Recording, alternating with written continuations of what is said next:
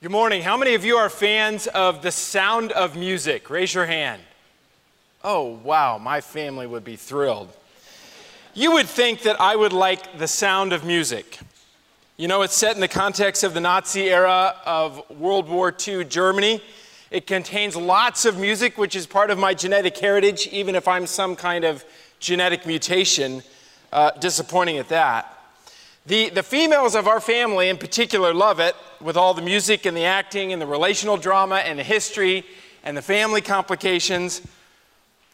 I think I've heard that movie literally dozens of times from the driver's seat of our minivan as we've traveled. I could probably sing most of the solos, in fact, but I'll save you that ecstasy this morning. The fact is, most of the Yoders have been mesmerized by that musical. Honestly, though, I get very little joy from watching the movie. Less, in fact, than most movies as a non movie watcher. It's a curse, I know. My family, however, with the lone exception of the person you're looking at, and perhaps my oldest son, really, really loves the movie. And there are many reasons why. Perhaps the greatest of them is that in this movie, this musical, there is fantastic drama. It's full of twists and turns. Just when you think one development will occur, a, grand, unexpected disappointment does. Just when you think one solution has arrived, terrible news comes. There's something really captivating about a drama that pulls you in and leaves you stunned and awed in the end. The sound of music may not be your ultimate drama, but I'll bet that you can think of a musical or a movie or a play that fits exactly that bill. A drama leaves you stunned and awed. There's nothing quite like it. Today, we're going to be looking at a 30,000 foot level at the divine drama of the gospel. We're in the second section of Romans chapter 11. Hopefully, you brought your Bibles with you. If you don't, we'd be happy to put a hard copy in your hands uh, for your loaning. If you have one at home, take this and just return it at the end. If you don't have a hard copy of the scriptures, this is our gift to you. Take, read, and benefit. Romans chapter 11, this is our second to last week in our seven week series from Romans 9 to 11 called Called to the Gospel. And in this series, we're examining how God could include both his chosen people and all the people groups of the world to highlight the gospel and to show off his glory. In other words, it's not all done at once, it progresses in stages. It is a divine drama. Now, I know that as you came in here today, you did not look back on this past week or you do not look forward to this coming week stuck with that question gnawing inside of you how does God include the Jews and the Gentiles in the gospel? You might even look at this passage and think this is, this is kind of irrelevant. I mean, how does this affect my life, my relationships, my family, my job, my finances, my children, my health? And I grant you that this may seem somewhat distant, but I'm here to say that sometimes what we think is most urgent is actually least important. And what may be most important actually seems to us to be least urgent. I think Romans 11 fits into the category of cosmically important for us because it sketches out the plan of God and it helps you realize that you fit in the story too and where you fit. Romans 11. Uh, follow along here as we look at this section. We could say that these three chapters, most of which we've already covered, look like this Romans 9 is the call of God in salvation. Keyword call. Romans 10 is the means of God in salvation, namely that the gospel goes with people, God's people, to the nations. And Romans 11, who are those? The people of God in salvation, the call of God, the means of God, and the people of God in salvation. Next week, we'll look back in our final week at Romans 9 to 11 in a rather step by step fashion. Chances are this is the summer you've probably missed a week or two in our series, so review is important. But for our purposes today, we need to at least know what's going on in this chapter, Romans 11. Today is part two in that chapter in Paul's argument. Part one, last week, looked at the rejection of Israel, or so it seemed. We looked at the remnant of Israel, we looked at the rest of Israel, and we looked at the fact that God would restore Israel in the future. And the Gentiles, most of us in here, play a starring role in that. Part three, the final week next week, is the climactic look at this breathtaking crescendo, speaking of music, at the end of Romans 11. You will certainly want to be here. Let me say that not only in the morning is that important, but in the evening next week, a special all church worship night, which is launched by the end of Romans 11. Make sure that you're there. Let's begin today by reading Romans 11, beginning in verse 17. And I'll ask you to stand in honor of the word of God as we do so. Romans chapter 11, beginning in verse 17 I'm reading from the New International Version. If some of the branches have been broken off, and you through a wild olive shoot have been grafted in among the others, and now share in the nourishing sap from the olive root, do not consider yourselves to be superior to those other branches. If you do, consider this you do not support the root, but the root supports you. You will say, then branches were broken off so that I could be grafted in. Granted. But they were broken off because of unbelief, and you stand by faith. Do not be arrogant, but tremble. For if God did not spare the natural branches, he will not spare you either. Consider therefore the kindness and sternness of God sternness to those who fell, but kindness to you, provided that you continue in his kindness. Otherwise, you also will be cut off. And if they do not persist in unbelief, they will be grafted in, for God is able to graft them in again. After all, if you were cut out of an olive tree that is wild by nature, and contrary to nature were grafted into a cultivated olive tree, how much more readily will these, the natural branches, be grafted into their own olive tree? I do not want you to be ignorant of this mystery, brothers and sisters, so that you may not be conceited. Israel has experienced a hardening, in part, until the full number of the Gentiles has come in, and in this way, all Israel will be saved. As it is written, the deliverer will come from Zion, he will turn godlessness away from Jacob. And this is my covenant with them when I take away their sins. Thanks, you may have a seat. Thanks for honoring God's word in that way. Here in Romans 11, Paul is emphasizing two main points. Uh, they, they speak to the two ethnic groups of humanity as God sees them the Jews and all the non Jews or Gentiles. And here are the two lessons there's a warning to the Gentile believers, then and now, not to presume. And secondly, there's a promise to the Israelite unbelievers that they too could be restored. A warning to the Gentile believers don't presume, a promise to the Israelite unbelievers they could be restored. In other words, the Gentiles shouldn't think that they've become the permanent, undisputed focus of God's affection and of God's attention. And the Jews shouldn't despair, thinking they've become this permanent orphan. They've become kind of the relational roadkill of God's plan. God's mercy, God's wisdom embraces both of them in a way that brings blessing to all of them and glory to God. How cool is that? First point in your outline on the back of your worship program the analogy of God's grand plan insight and warning. Insight and warning. Step back a verse in verse 16, which is transitional in nature. Think of it like an entrance ramp onto a highway, the highway of our passage today. Paul's point is simple and it's important. He speaks of dough in order to convey the, the fact that if something is in part there, it conveys a kind of set apartness, it makes special the whole batch. And it paves the way for this beginning in verse 17. Paul describes here a, a major analogy, a, a metaphor of sorts, that presents the cosmic picture of what God's doing.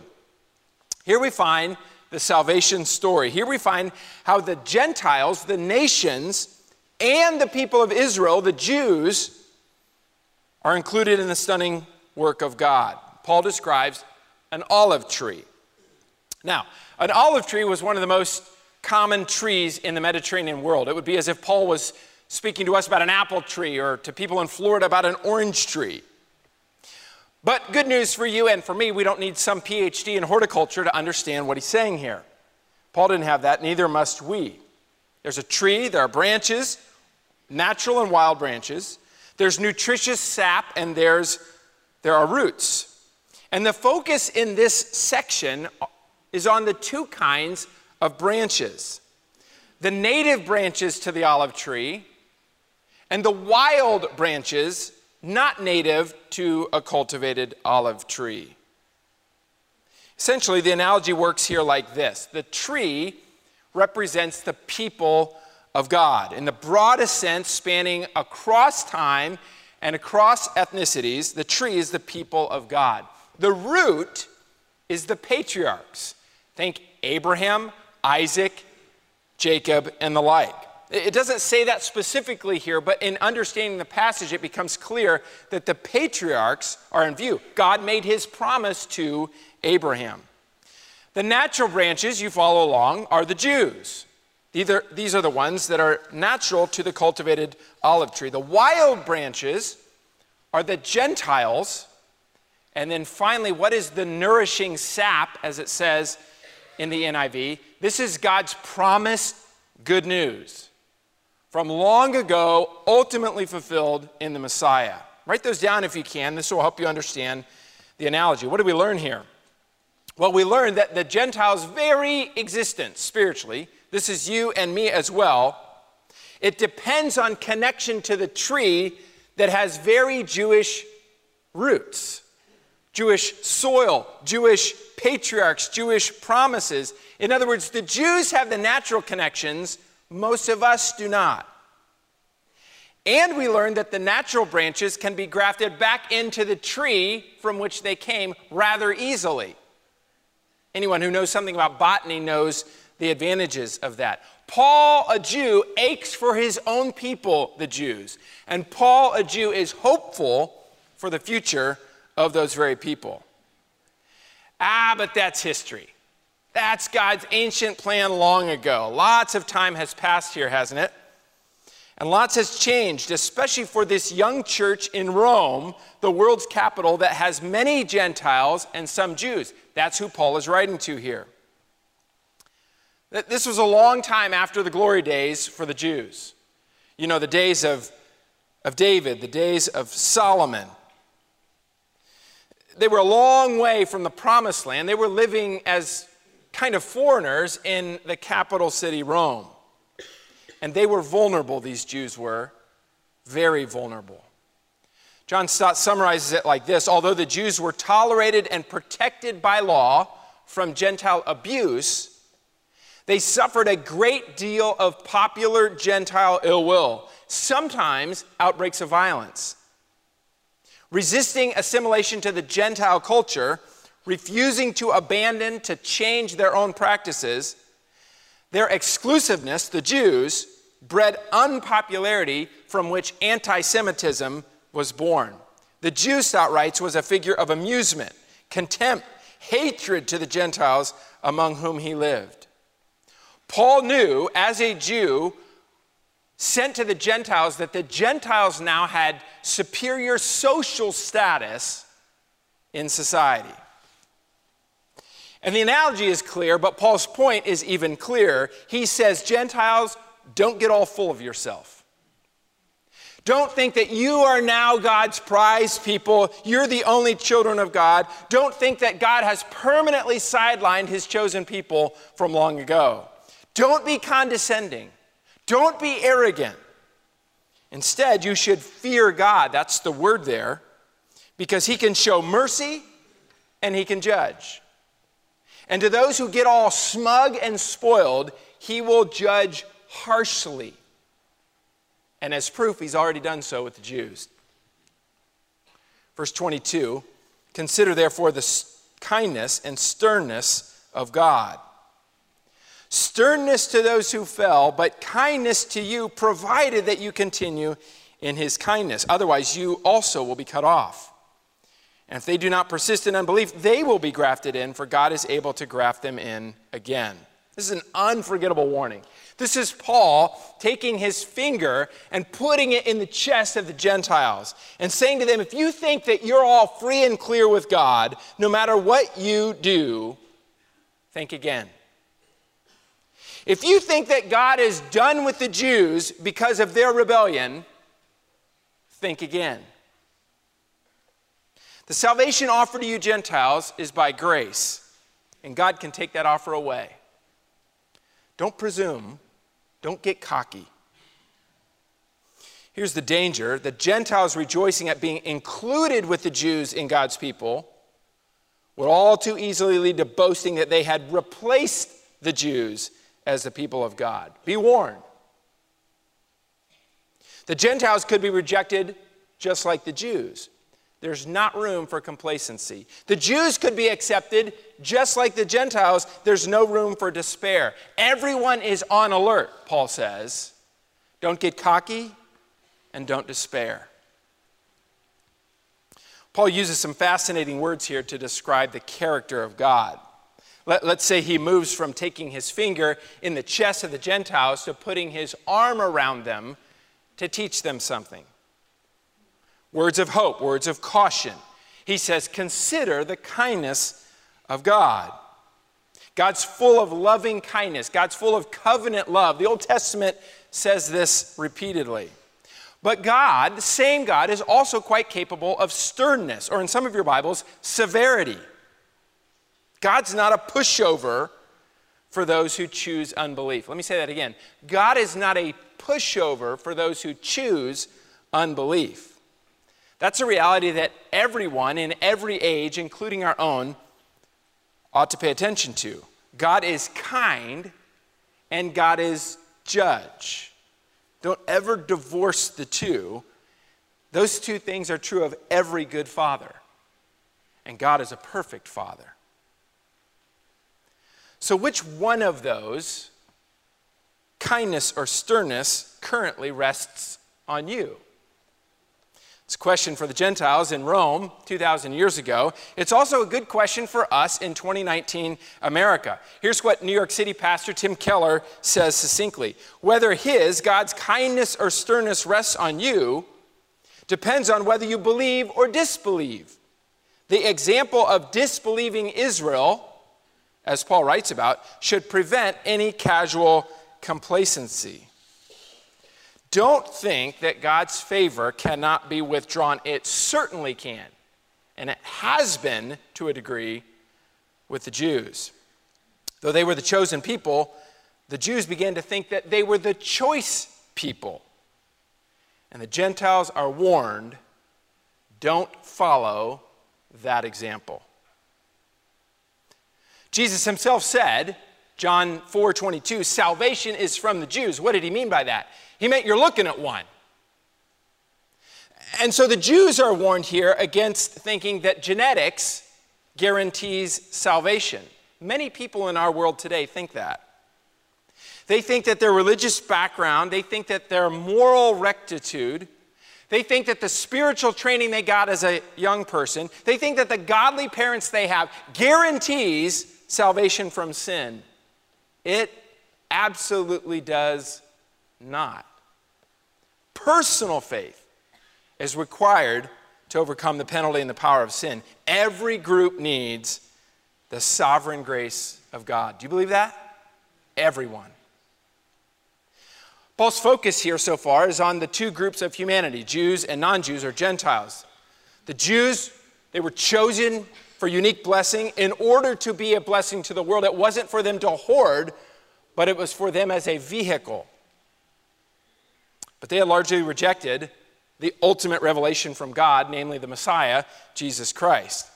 And then there were the Gentiles who were in desperate need of God's blessing, God's mercy. They were the ones who, for many centuries, lived in rebellion, in ignorance, most of them then and some still today, with no knowledge of Jesus Christ.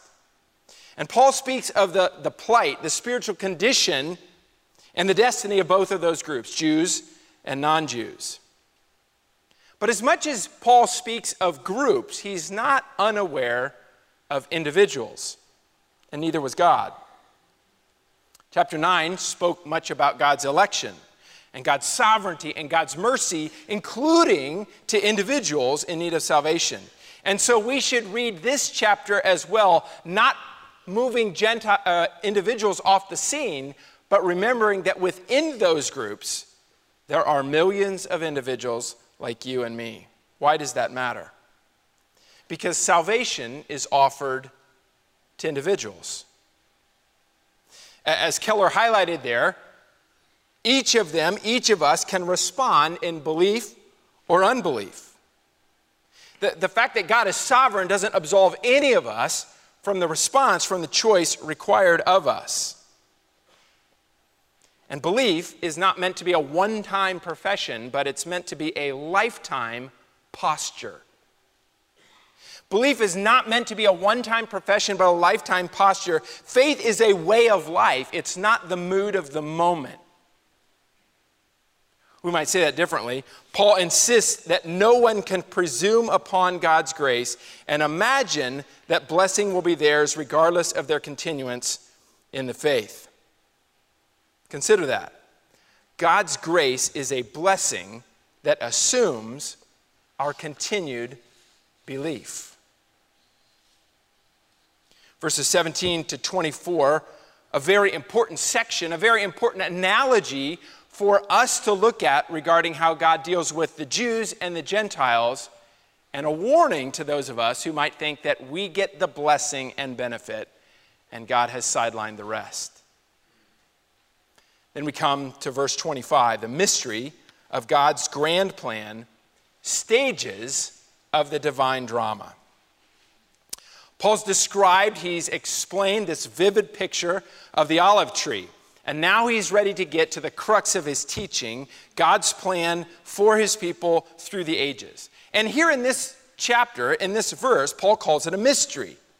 And this term has a lot of weight in the New Testament a lot of impact. The word mystery, when we hear that, can often lead us down distorted paths that don't make sense. We might think of mystery in terms of a riveting novel. We might think of mystery in terms of an unsolved crime or UFO sightings or private insights that someone has. But that, that's not how the New Testament, that's not how Paul thinks of mystery. John Stott helps us here. He says, Mystery is not a secret which is known only by the initiated. No, mystery is a secret which has now been openly revealed, and therefore it's become public truth. It was previously hidden, this mystery, but now it's been disclosed for the world, for you and I to see. And the heart of the mystery in the New Testament has to do with the relationship and the future of the Jews and the Gentiles alike, especially because of what Jesus has done. The, the mystery has to do with the inclusion of the Gentiles with the Jews in God's plan of salvation as part of God's people. So it affects the present in Rome, as Paul was writing, and today in 2019 America, and it affects the future in terms of the climax of salvation. There's a verse in the Bible in Ephesians chapter 3 verse 6 that gives us a wonderful cliff notes of the mystery. Here's what it says. This mystery is that through the gospel, the Gentiles are heirs together with Israel, members together of one body, and sharers together in the promise of Christ Jesus. And Romans 11 has everything to do with that mystery. Because in verses 25 and 26, we read about Gentile salvation, we read about Israel inclusion, and we read about the promise of Jesus Christ for God's people. But it doesn't all happen at once, it happens in stages. Remember, it's the divine drama. God is directing it, his entire salvation plan. God is the ultimate playwright here. In fact, God is the hero of the story. And the persistent question as we look at what's happening is who's in the limelight at this stage in God's salvation drama. Who's in the limelight here and here and here? Let's look. Act 1, verse 25 of Romans 11 Israel's hardening. At the present time, Israel has experienced a hardening. Paul's outlined that extensively in, in these chapters. Not only do we know that the Jews, by and large, spurned the prophets from long ago, but when the promised Messiah came, the ultimate revelation of God, they generally rejected him too. But, and we said this last week, the rejection of Israel is not total, but it's partial. The rejection of Israel is not final, but temporary. Not total, not final, partial and temporary. We'll get to that in a moment. Paul knew that firsthand. Paul, missionary that he was, experienced that firsthand. Here's how it reads on one of his missionary journeys in Acts chapter 13. He's in Pisidian Antioch, and he says this, verse 38 Therefore, my friends, I want you to know that through Jesus, the forgiveness of sins is proclaimed to you. He's speaking to Jews. Through him, everyone who believes is set free from every sin, a justification you are not able to obtain under the law of Moses. What? They must have said. Really? Verse 42, skip down, Acts 13. As Paul and Barnabas were leaving the synagogue, the people invited them to speak further about these things on the next Sabbath. Hey, this is great. They got a good reception. When the congregation was dismissed, many of the Jews and devout converts to Judaism followed Paul and Barnabas, who talked with them and urged them to continue in the grace of God. Here are Jews who have embraced the Messiah. On the next Sabbath, almost the whole city gathered to hear the word of the Lord. Always a good thing when many more people come, right? Not so much. When the Jews saw the crowds, they were filled with jealousy they began to contradict what Paul was saying and heaped abuse on him. And again and again in the book of Acts, throughout history, even today, we see by and large a hardening of Israel, of the Jews, to God's revelation. That leads to Paul's second point here. Let's call it Act 2 in God's unfolding plan Gentile inclusion. Gentile inclusion. Now the gospel to the Gentiles takes center stage. Now the gospel to the Gentiles is in the limelight. It was in the limelight as Paul began to preach to the Gentiles in Acts, and it has remained so. Follow along further in Acts 13, now verse 46. Then Paul and Barnabas answered them, answered the Jews boldly. We had to speak the word of God to you first. Remember, first to the Jews, then to the Greeks, the Gentiles. We've heard that before. Since you reject it and do not consider yourselves worthy of eternal life, we now turn to the Gentiles. For this is what the Lord has commanded us I have made you a light for the Gentiles that you may bring salvation to the ends of the earth.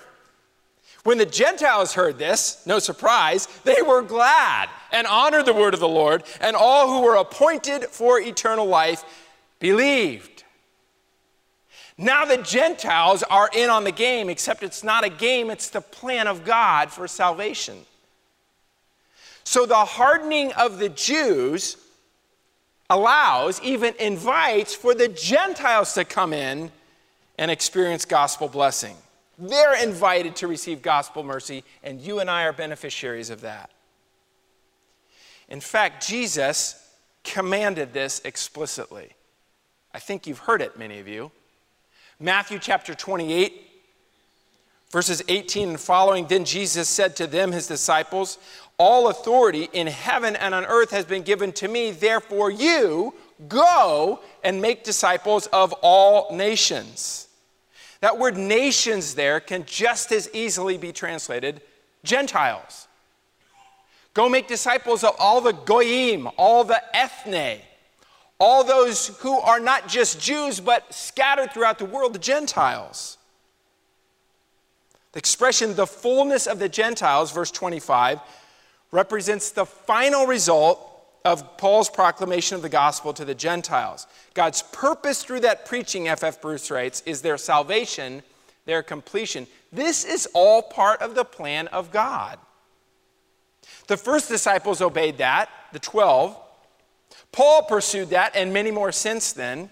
And you and I, if we're genuine followers of Jesus Christ, will embrace that calling too. You and I, if we know him, we are called to take in our time the gospel to thousands of people groups around the world. That's our mandate.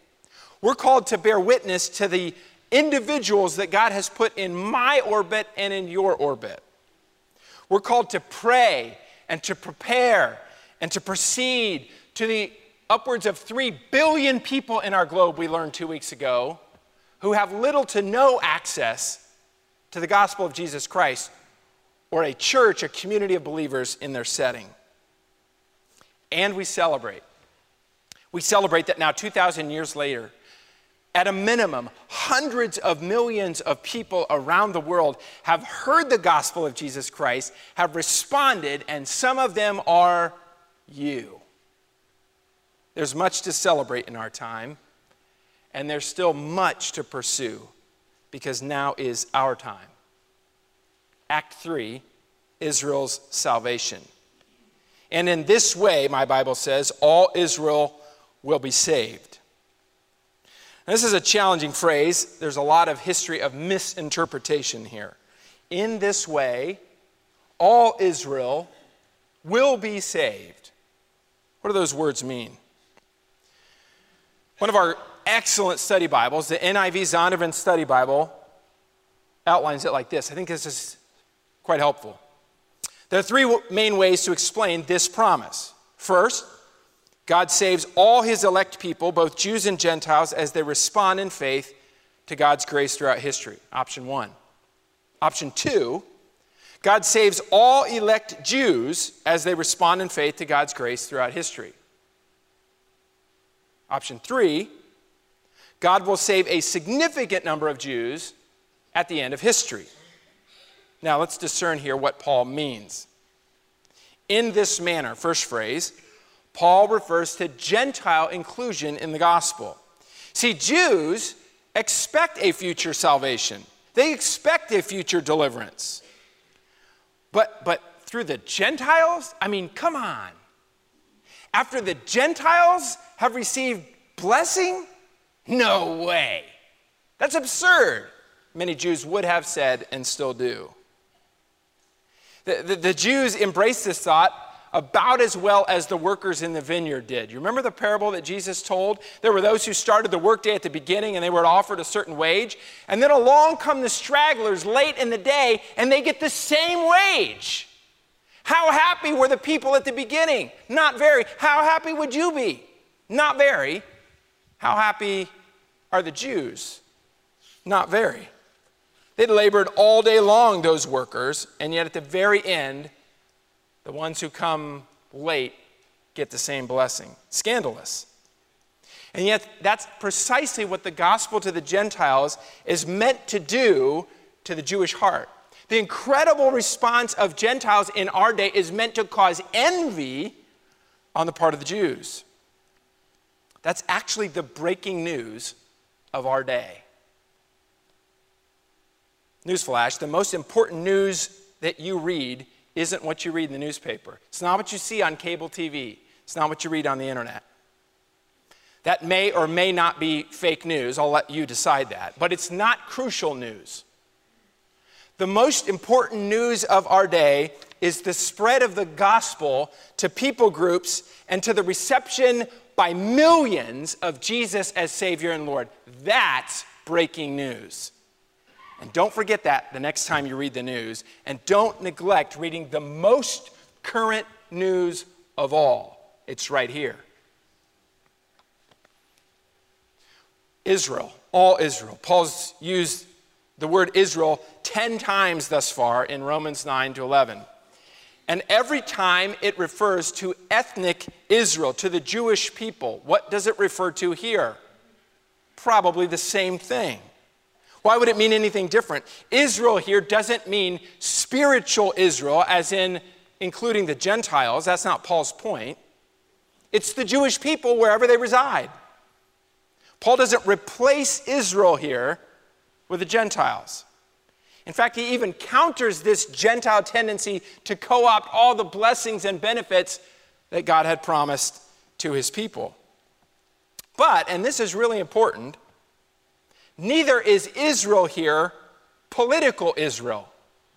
If by that we mean the nation state that was formed in 1948.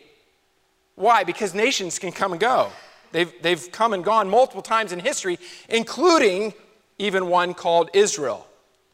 We don't deny that God made promises to Jewish people regarding geography. We just say that's not Paul's point here. We, we have to stay in the context of the argument. All Israel, all means all, it, it has a corporate significance. So, so Paul's referring to the Jewish people as a whole, not to every single Jewish individual that's ever lived. But it seems to be a rather large number. It seems to be comprehensive, even if it doesn't include every one of them. And they will be saved. So, if this is a corporate entity, if this is the Jewish people, then the widespread salvation that is predicted isn't yet happening now. It must happen in the future. And if that's the case, Paul's referring to the people of Israel, all Israel, the Jews, at a particular point, a particular phase in the future. So, which option makes the most sense? Option number three. Something more is expected.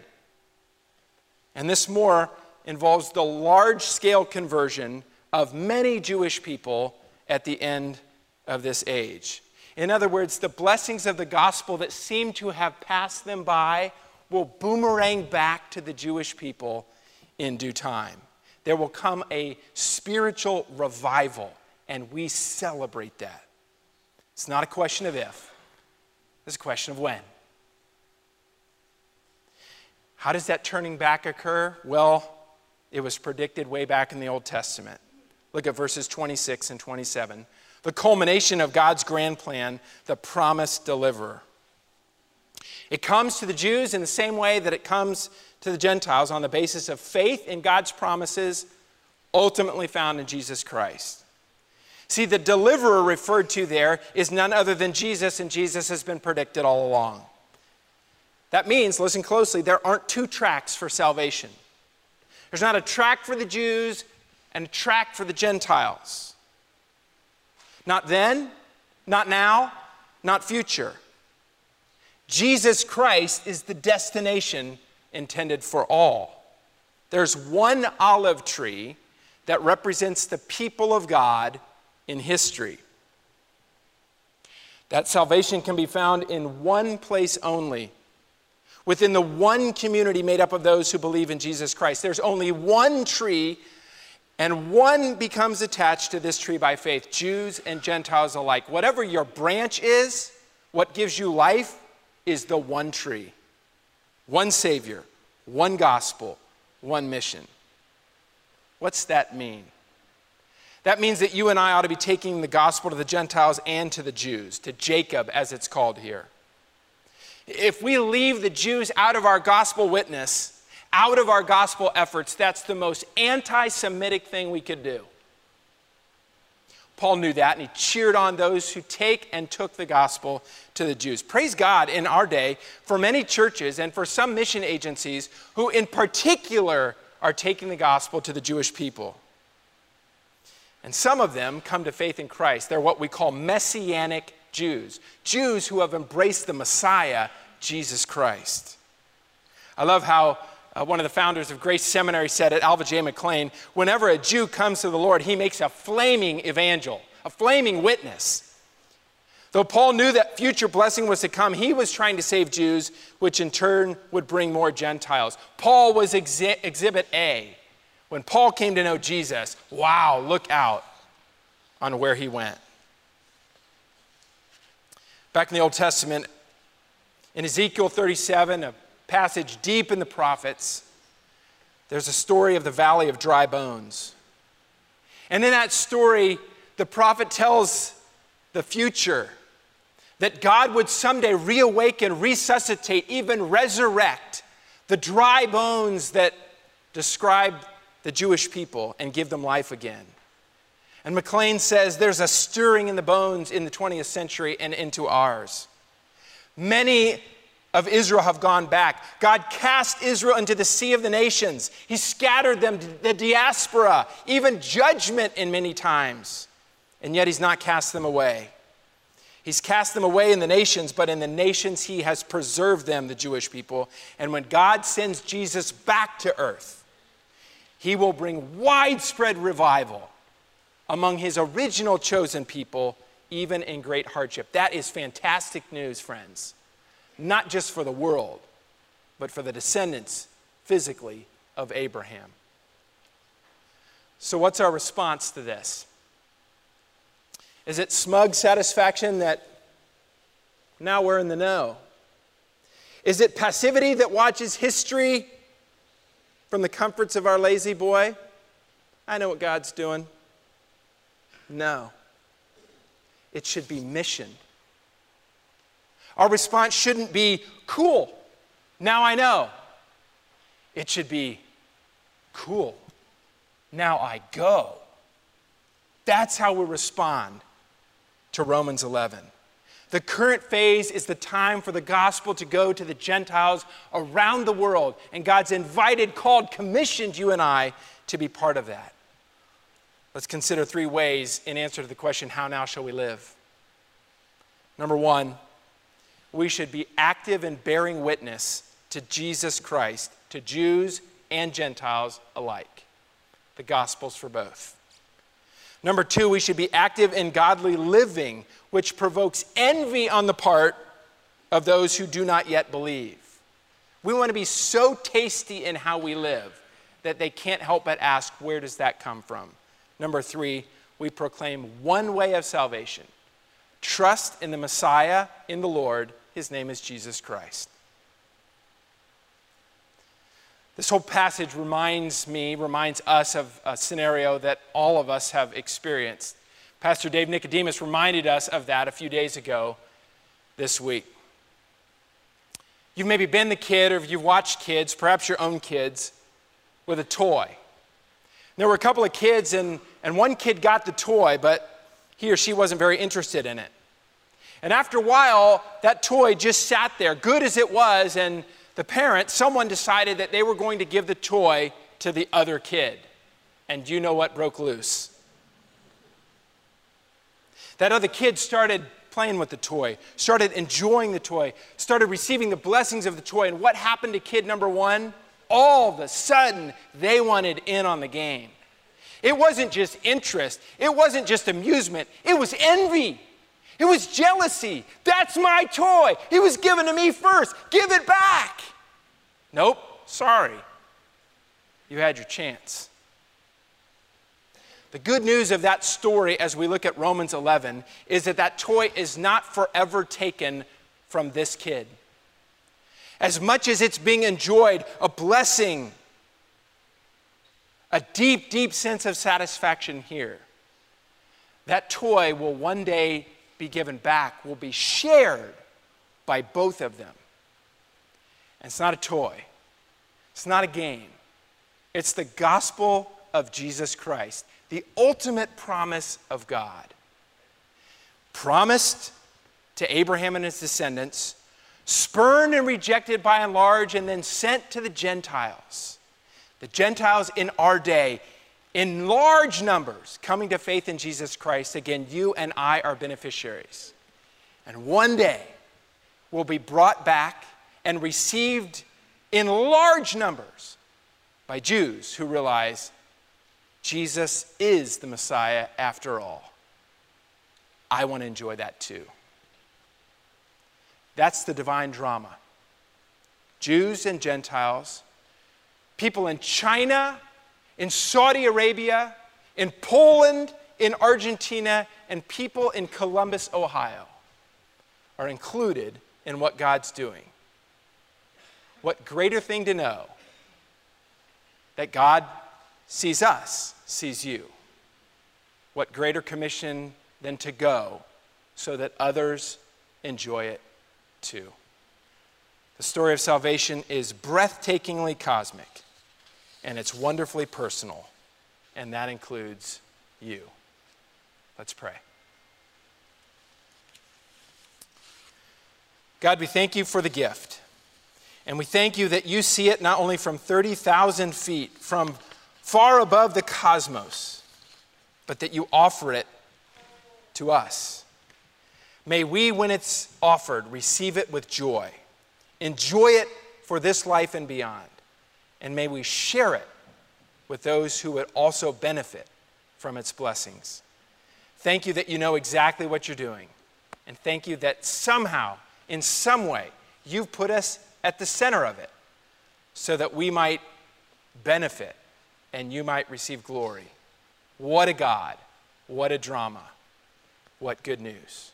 In Jesus' name we pray. Amen.